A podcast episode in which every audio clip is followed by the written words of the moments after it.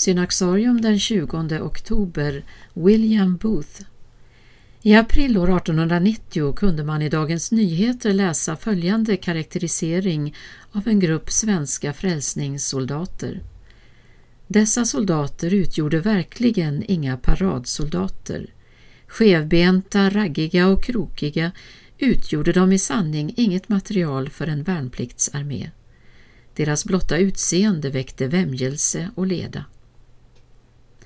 Att ta sig an samhällets olycksbarn och ge dem inte bara en tallrik soppa utan också en uppgift och en uniform sågs inte alltid med blida ögon. Men det var detta som William Booth, Frälsningsarméns grundare, hade vigt sitt liv åt, att ge värdighet, upprättelse och evangelium till de socialt utsatta.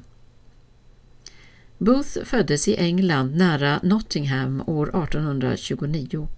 Familjen var välbärgad, men då William var 13 år hamnade fadern i ekonomiskt obestånd. Sonen fick sluta skolan och tvingades arbeta. Han blev lärling hos en pantlånare. Det var ett yrke som han vantrivdes med, men hans dagliga möten med ekonomiskt prövade människor väckte hans medkänsla. Att predika var emellertid hans verkliga passion och redan i tonåren prövade han på det på stadens gator. Snart blev han predikant på heltid i ett metodistiskt samfund.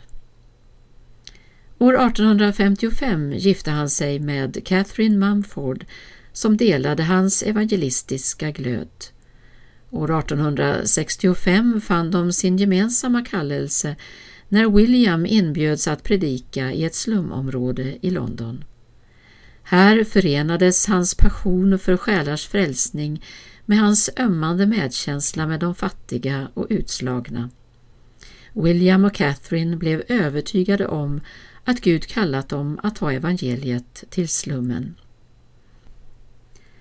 De började genast organisera arbetet men först år 1878 fick organisationen namnet Frälsningsarmén. Samfundet hämtade sin organisationsmodell från militären med Booth som general. Särskilt revolutionerande och provocerande var jämlikheten mellan kvinnor och män i organisationen.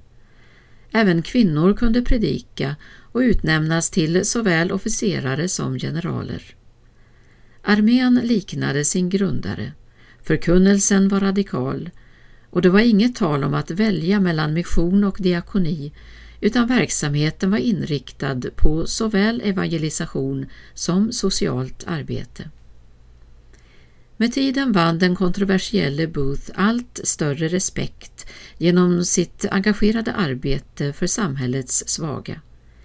Efter hans död den 20 oktober 1912 deltog 40 000 människor vid hans begravning. En av dem var Englands drottning Mary. I en talande bild fick monarken sitta jämte en före detta prostituerad, en av de många som blivit omvända och upprättade genom Booths arbete.